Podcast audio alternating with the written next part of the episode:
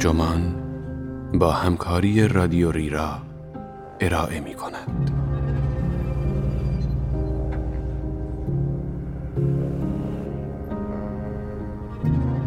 در زمان بودن این عنوان یادداشتی است به قلم پل بلوم که در جولای 2021 در نیویورکر منتشر شده و ترجمان آن را در زمستان 1400 با ترجمه محمد ابراهیم باست منتشر کرده است. من مهدی سفری هستم.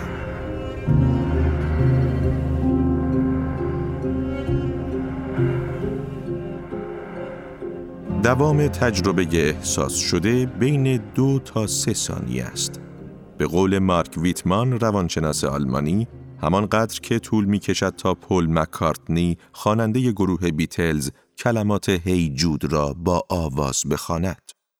هر چیزی قبل از این به حافظه تعلق دارد. هر چیزی بعد از این نیز پیشگویی است. واقعیت عجیبی است و به سختی قابل درک است که چطور زندگی های ما در این پنجره کوچک و متحرک زیسته می شوند. کسانی که مراقبه انجام می دهند معمولاً می کوشند آگاهی خود را در حین مراقبه به حالت سکون برسانند. بقیه ما شاید در بعضی از لحظات که با زمان حال درگیر هستیم با چیز مشابهی مواجه شویم. شاید در حین صخر نوردی، بداه نوازی و عشق بازی. گفته می شود در لحظه بودن یکی از مزایای سادومازوخیسم است. چنان که یکی از هواخواهان BDSM زمانی گفته بود شلاق راه فوقلاده است برای اینکه طرف را به اینجا و اکنون بیاوری. نمی توانند چشم از آن بردارند و نمی توانند راجع به هیچ چیز دیگری فکر کنند.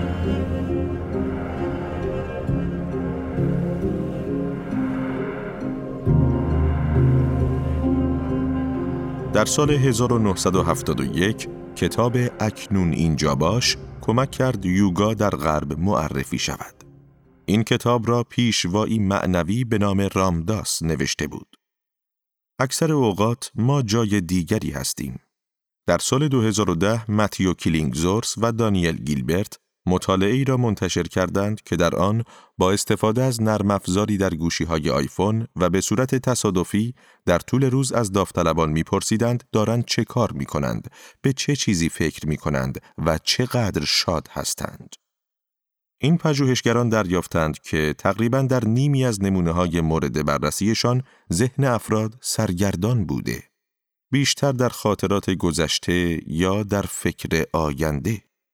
به طور میانگین این زمانها کمتر از زمانهایی که صرف حضور در اکنون شده بودند لذت به همراه داشتند. فکر آینده معمولاً با اضطراب و نگرانی همراه است. فکر گذشته ممکن است با پشیمانی، خجالت و شرم همراه باشد. ولی سفر زمانی ذهنی چیز مهمی است. در یکی از افسانه های ازوب، مورچه ها ملخی را ملامت می کنند چون برای زمستان آزوقه جمع نمی کند. ملخ که در لحظه زندگی می کند، تایید می کند و می گوید آنقدر مشغول آواز خواندن بودم که وقت این کار را نداشتم. مهم است که بین حضور در لحظه و فاصله گرفتن از آن به تعادل صحیحی برسیم. همه ما کسانی را می شناسیم که یا خیلی زیاد در گذشته زندگی می کنند یا خیلی زیاد نگران آینده هستند. بیشتر افراد در پایان زندگیشان بیش از همه افسوس کارهایی را می‌خورند که نکرده اند چون درباره پیامد آن کارها نگرانی های بی جایی داشتند. بقیه افرادی هم که نسبت به آینده بی تفاوتند یا به گذشته اهمیتی نمی دهند به آدمهای نفهم یا ریسک پذیرهای بیخرد تبدیل می شوند. هر فردی که شخصیتی متعادل دارد باید تا حدی خارج از اکنون زندگی کند. اینطور هم می شود فکر کرد که آگاهی ما حق دارد به زمانهای دیگر نقل مکان کند. این نوع جابجایی درونی بخشی از یک زندگی غنی و معنادار است. در سطح گروهی نیز نقطه تعادل را به راحتی پیدا نمی کنیم. این اعتراضی شایع است که جوامع ما بیش از حد روی اکنون و آینده نزدیک تمرکز دارند. گرتا تونبرگ فعال نوجوان محیط زیست است. او در سال 2019 در سازمان ملل متحد درباره تغییرات اقلیمی سخنرانی کرد و به بیکنشی سیاستگزاران اعتراض کرد و گفت جوانها تازه دارند خیانت شما را می‌فهمند. چشم نسلهای آینده به شماست. اگر بیکنشی آنان یک جور خیانت است، آمدانه نیست. فقط بحث این است که لذتها و تنگناهای فعلی ما در ذهنمان بسیار پررنگتر از سرنوشت آیندگانمان است. و البته کسانی هم هستند که از توجه بیش از حد ما به آینده نگرانند.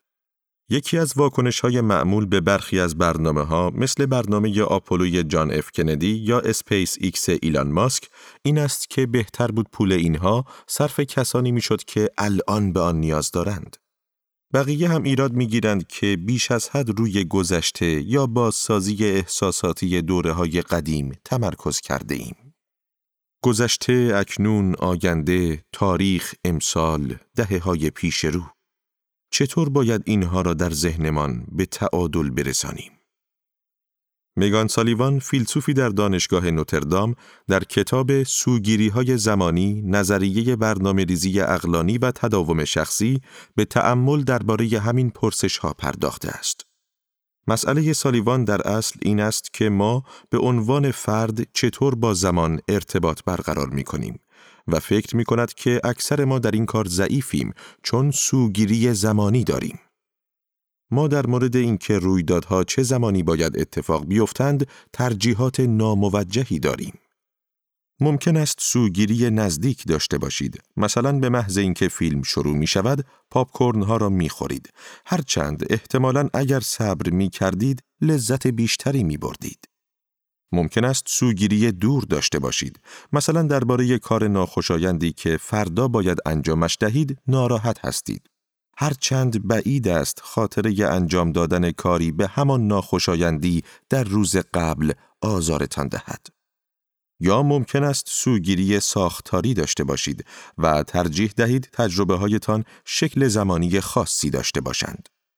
مثلا تعطیلات را طوری برنامه ریزی می کنید که بهترین بخش آن بیفتد آخرش.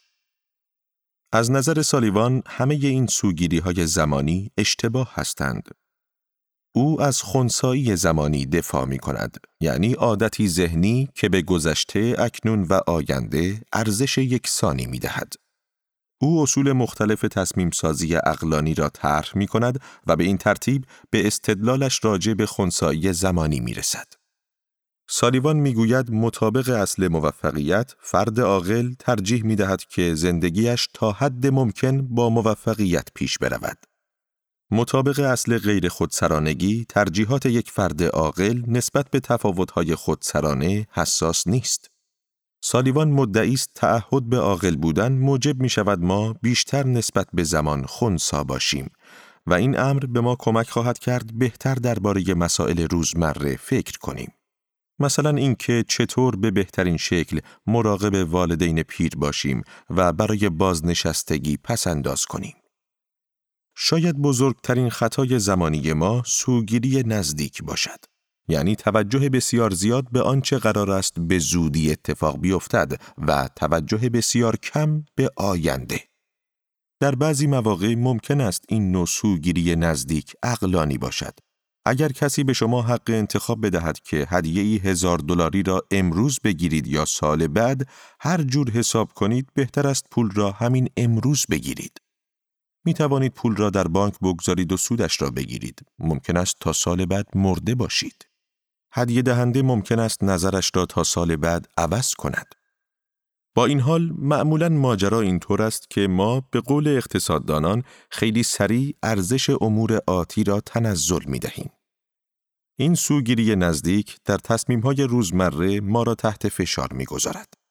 معمولا وقتی برای آینده دور برنامه ریزی می کنیم خونسرد و عاقل هستیم اما وقتی وسوسه ها از نظر زمانی نزدیک و نزدیک تر می شوند کنترل خودمان را از دست می دهیم. توماس شلینگ اقتصاددان برنده جایزه نوبل اقتصاد در سال 1980 در مقاله‌ای با نام جدال درونی برای خیشتنداری مصرف کننده ظاهرا عاقل را کسی توصیف کرده که واقعا میچسبد به تلویزیون با اینکه می‌داند فردا دوباره با عرق سرد زود از خواب بیدار خواهد شد و برای ملاقات صبح که شغلش وابسته به آن است آماده نیست. ما برای شکست دادن این سوگیری نزدیک تقلا می کنیم که مثل اولیس باشیم. کسی که ملوانانش را واداشت او را به دکل کشتی ببندند تا بتواند ترانه سیرنها پریان دریایی را بشنود ولی در پی آنان به دریا نزند. کسانی که رژیم دارند مواد غذایی را در حجم کمتری می‌خرند. کسانی که زیاد اهل نوشیدنی هستند سویچ ماشین را به دوستانشان می‌دهند. پسر کوچکتر من زمانی ساعت زنگداری داشت که وقتی خاموش می‌شد فرار می کرد. شما می توانید با خودتان مذاکره کنید. من آنچه می خواهم را خواهم خورد اما باید کتو باشد. من آنچه می خواهم را خواهم خورد ولی باید بین عصر و ساعت هشت شب باشد. من آنچه می خواهم را خواهم خورد ولی فقط در روز تقلب. می توانم سراغ توییتر بروم اما اول باید سی دقیقه دیگر روی این مقاله کار کنم. سالیوان می‌گوید اگر سوگیری نزدیک نامعقول است، سوگیری دور نیز چنین است. او می‌گوید تصور کنید که برای ورزش سگانه چندین ماه تمرین کرده اید و حالا روز مسابقه است. هوا مساعد است، شما سلامتید، فقط اینکه احساس می کنید دوست ندارید در آن شرکت کنید. تصور کنید تقریبا مطمئنید که اگر شرکت کنید در آینده از این انتخابتان پشیمان نخواهید شد. آیا باید مسابقه دهید با اینکه احساس می کنید دوست ندارید؟ سالیوان می‌گوید باید این ملاحظه را داشته باشید. ممکن است این انتخاب را به شیوه ای آینده محور توجیه کنید. شاید اگر خانه بمانید بعدا خودتان را مثل کسانی ببینید که برنامه میریزند و بعدش رهایش می کنند. و این موجب شود از ریختن برنامه های دیگر دل سرد شوید. اما ملاحظه دیگر این است که هیچ دلیلی ندارد اهداف فعلیتان را از اهداف گذشتهتان جدی تر بگیرید. سالیوان می‌گوید صرف این واقعیت که برنامه ریزی در گذشته انجام شده دلیل نمی شود که آن را اکنون رها کنید. بیتوجهی به آن برنامه ها نشان می دهد شما میل نامعقولی دارید که مرتبه چیزی را که در گذشته رخ داده تنزل دهید فقط به این دلیل که مربوط به گذشته است. چرا باید نسبت به گذشته سوگیری منفی داشته باشیم و نسبت به آینده سوگیریمان مثبت باشد؟ سالیوان مثالی می‌زند که درک پارفیت فیلسوف انگلیسی مبدع آن است. فرض کنید که به عمل جراحی نیاز دارید. کار ناخوشایندی است و در حین عمل باید هوشیار باشید تا با جراح همکاری کنید. بعد از عمل به شما دارویی می دهند که خاطرات این تجربه را از ذهن شما پاک می کند. در روز مقرر در تخت بیمارستان به هوش می آیید. گیج شده اید و از پرستار راجع به عمل می پرسید. او می‌گوید دو مریض در بخش هستند یکی که تازه عمل شده و یکی هم به زودی عمل خواهد شد پرستار ادامه می دهد که به طرز نامعمولی عملی که تازه پایان یافته بیش از حد انتظار طول کشید. او مطمئن نیست کدام مریض شما هستید و باید این را بررسی کند. پارفیت می‌گوید اگر پرستار برگردد و بگوید عملی که الان انجام شده روی شما بوده است احساس آرامش عظیمی خواهید کرد. یعنی با اشتیاق میپذیرید که خیشتن گذشتهتان عملی طولانی و دردآور را از سر گذرانده باشد تا از عمل بسیار کوتاهتری که پیش روست اجتناب کنید. پشت این نسوگیری یک منطق تکاملی نهفته است. همانطور که کاسپر هیر فیلسوفی در دانشگاه امایتی می‌گوید تصادفی نیست که ما در مورد رنج سوگیری آینده محور داریم. این ویژگی در ما توسط تکامل انتخاب شده است. هیر می‌گوید به نظر می رسد به طور کلی در حیواناتی که توجهشان را بر آینده متمرکز می کنند احتمال زندگی طولانی تر و زادآوری بیشتر بالاتر است. او می‌گوید و راهی کارآمد از حیث شناختی برای اینکه توجه عملی یک موجود بر آینده متمرکز شود این است که آن موجود نسبت به دردهای آیندهش بسیار نگران باشد و در مورد دردهای گذشتهش اصلا نگرانی نداشته باشد. الگوی توجهی که کاملا به صورت طبیعی منجر به ترجیح درد گذشته بر درد آینده می شود. اما در زندگی مدرن سوگیری ما نسبت به آینده ممکن است پیامدهای بدی داشته باشد. مطالعه ای را در نظر بگیرید که اوجن کورازو و همکارانش انجام دادهاند. این پژوهشگران از افراد خواستند اینطور تصور کنند که برای وارد کردن اطلاعاتی درون رایانه پنج ساعت وقت گذاشتند و حالا باید بگویند که توقعشان از دستمزد این کار چقدر است. وقتی این افراد تصور کردند که ورود داده را یک ماه قبل انجام داده اند، به طور میانگین خواهان پرداخت 62 دلار شدند. اما وقتی تصور کردند که باید کار را یک ماه بعد انجام دهند، به طور میانگین خواهان پرداخت 125 دلار شدند. در مطالعه دیگر کورازو و همکارانش از افراد تحت آزمایش خواستند دو نسخه از یک داستان را راجع به زنی که توسط راننده ای مست به شدت مجروح شده است بخوانند. در نسخه اول این تصادف شش ماه پیش اتفاق افتاده است و در نسخه دوم همین حالا. با فرض ثابت بودن همه متغیرهای دیگر این افراد در مورد آن زن وقتی تازه تصادف کرده آسیب بسیار بیشتری را در نظر گرفتند تا وقتی که تصادف برای شش ماه پیش بوده است. اینها پیامدهای ناچیزی نیستند و همانطور که این روانشناسان متذکر شده اند به لحاظ عملی اهمیت دارند. آنان گفتند شاید اینکه قربانیان تصادفات می‌خواهند قبل از اینکه جراحاتشان خوب شود قرامت بگیرند کار عاقلانه ای باشد. به همین شکل کارمندانی که بهای افزایش کارشان را پیش از آنکه آن را افزایش دهند تعیین می کنند احتمالاً کار عاقلانه ای انجام می دهند. قبل از آنکه کار ارزشمندی برای اداره تان انجام دهید راجع به مزایایش مذاکره کنید. بعد از اینکه کار تمام شد افرادی که سوگیری دور دارند ارزش آن را کم جلوه خواهند داد. درست مثل سوگیری نزدیک بر سوگیری دور نیز راحتتر می توانیم غلبه کنیم اگر به افراد دیگر فکر کنیم و نه به خودمان. هید این آزمایش ذهنی پارفیت را کمی پیچیده تر می کند و می گوید فرض کنید وقتی به هوش می آیید نمی دانید که آیا دیروز جراحی دندان دردناکی داشته اید یا قرار است جراحی کم دردتری را امروز عصر داشته باشید. احتمالا ترجیح می دهید که جراحی تمام شده باشد و درد بیشتر گذشته را انتخاب کنید نه درد کمتر آینده را. اما او می‌گوید حالا فرض کنید که این شما نیستید که با این گزینه های بدیل مواجه می شوید. بلکه دختر شما باید جراحی شود و او در جایی بسیار دور است. در صومعه ای کنج عزلت گزیده است و شما هم تا دو ماه دیگر با او تماسی نخواهید داشت. حالا ترجیح شما چیست؟ اینکه دیروز جراحی دردناکتری را پشت سر گذاشته باشد یا فردا جراحی کم دردتری داشته باشد. از نظر هیر و البته از نظر من در این صورت دیگر آن سوگیری دور از بین خواهد رفت. اما عجیب این است که می‌بینیم گذشته نه فقط به خاطر تأثیراتش بر آینده بلکه به خاطر ارزشهای ذاتی خودش دارای اهمیت است. ویکتور فرانکل روانپزشک و از بازماندگان هولوکاست در کتاب انسان در جستجوی معنا روایت می کند که یک بار وقتی اوزا در اردوگاه اسرای جنگی وخیم شده بود تصمیم می گیرد برای آنان سخنرانی کند.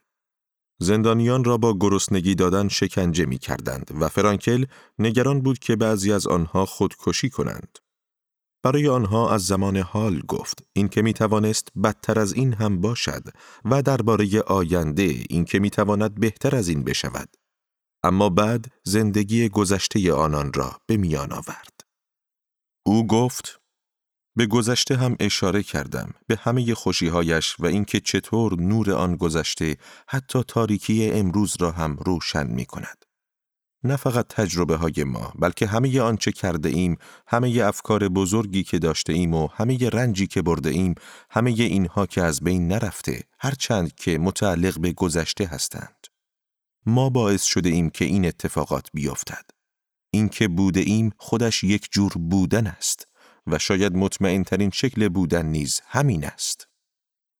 می توان موضعی اتخاذ کرد که در مقایسه با موضع سالیوان به نحو ریشه تری از نظر زمانی خونسا باشد. او به قول اهل فلسفه تداوم باور است. فرض می کند که زندگی افراد در طول زمان پهن شده است با یک گذشته، یک اکنون و یک آینده.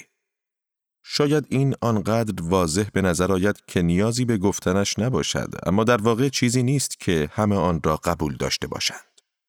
پارفیت یکی از فیلسوفانی بود که می گفت تداوم داشتن هویت فردی یک استوره است. او می گفت ما خودمان را خیشتنهایی منفرد می یابیم که در زمان و مکان حرکت می کنیم اما این توهم است. بهترین فهمی که می شود از یک فرد ارائه کرد این است که بگوییم زنجیره ای از افراد متمایز است که به شیوه های مختلف فیزیکی و روانشناختی هم پوشانی دارند و به هم مرتبطند. همانطور که لاریسا مکفارکر در مقالهش راجع به پارفیت در همین مجله نیویورکر گفته است، خود پارفیت نیز این باور را رهایی بخش می دانست.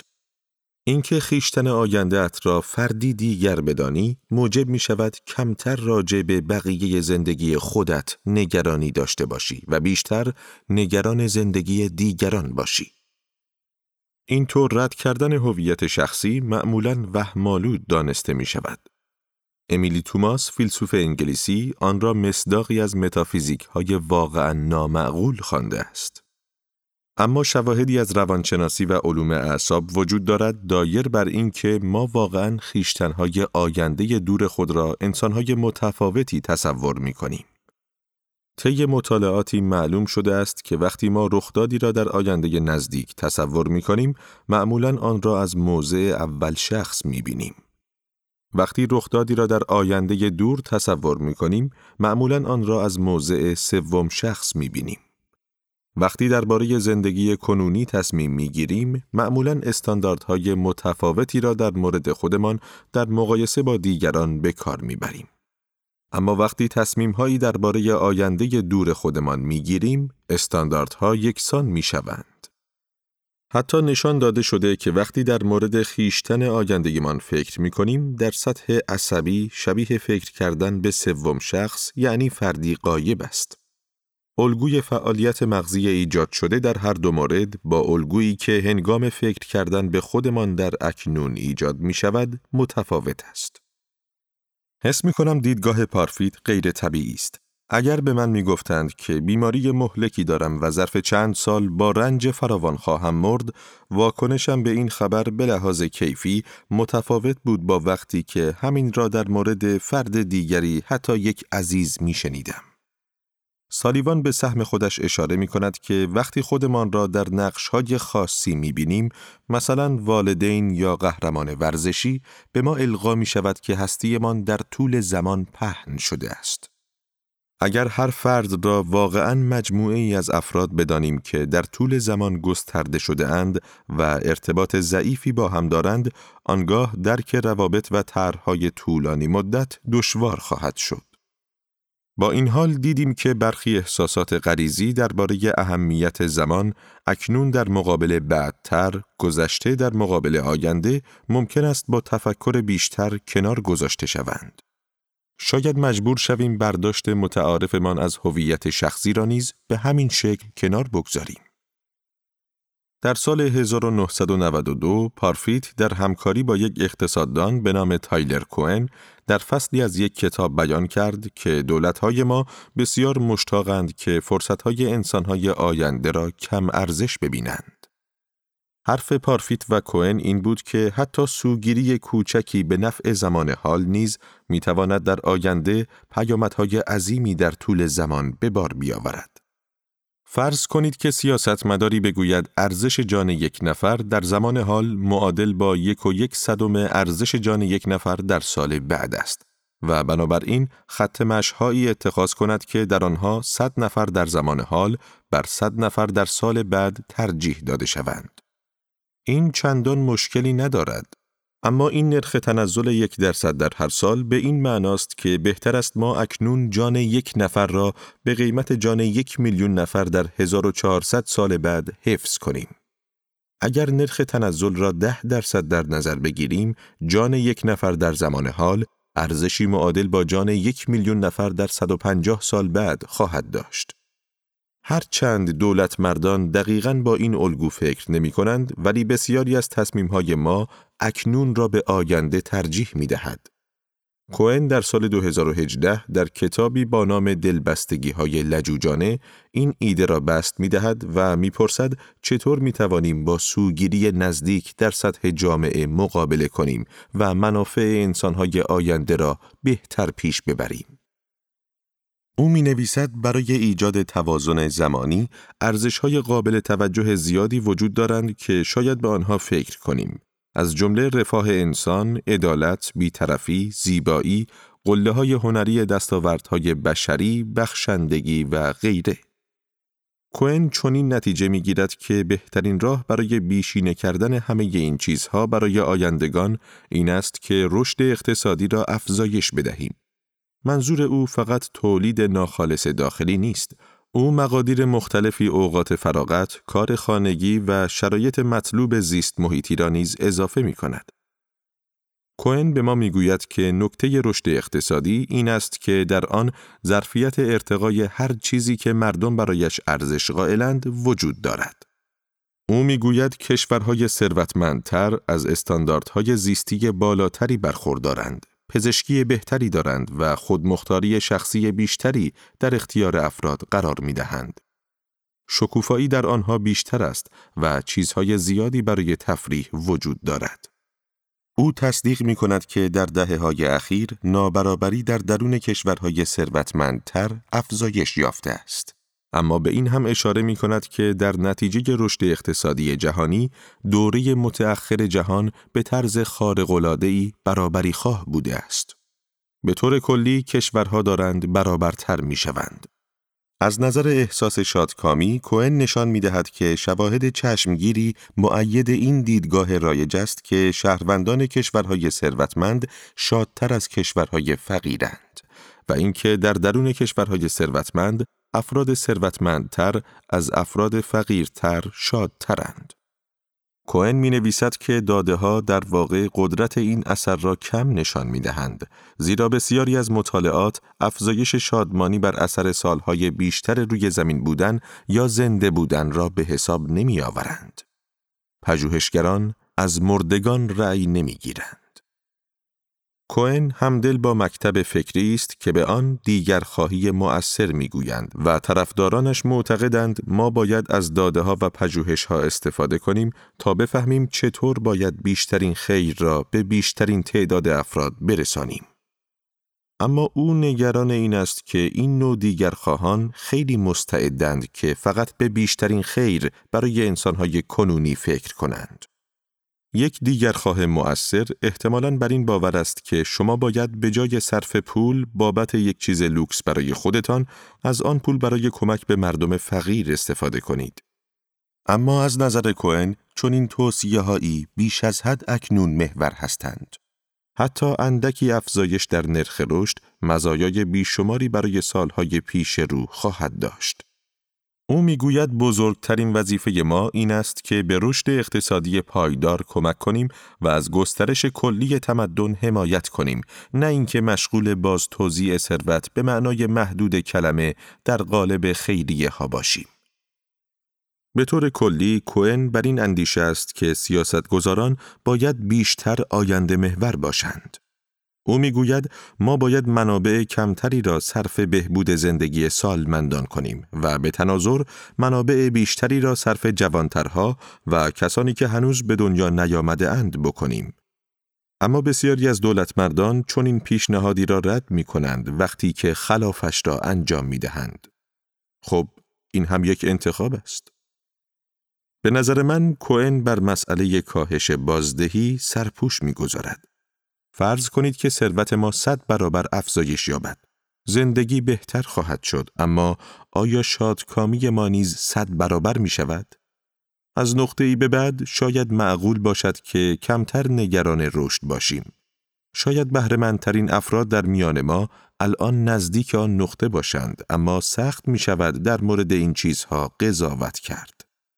پادشاهان بابل شاید با خودشان فکر می کردند که بهترین زندگی را دارند و نمی‌دانستند که در آینده حتی ساده ترین آدم ها نیز خردمندتر و بیدردتر از آنها خواهند بود و زندگی طولانی تری با غذاهای بیشتر و مسافرت های بیشتر خواهند داشت.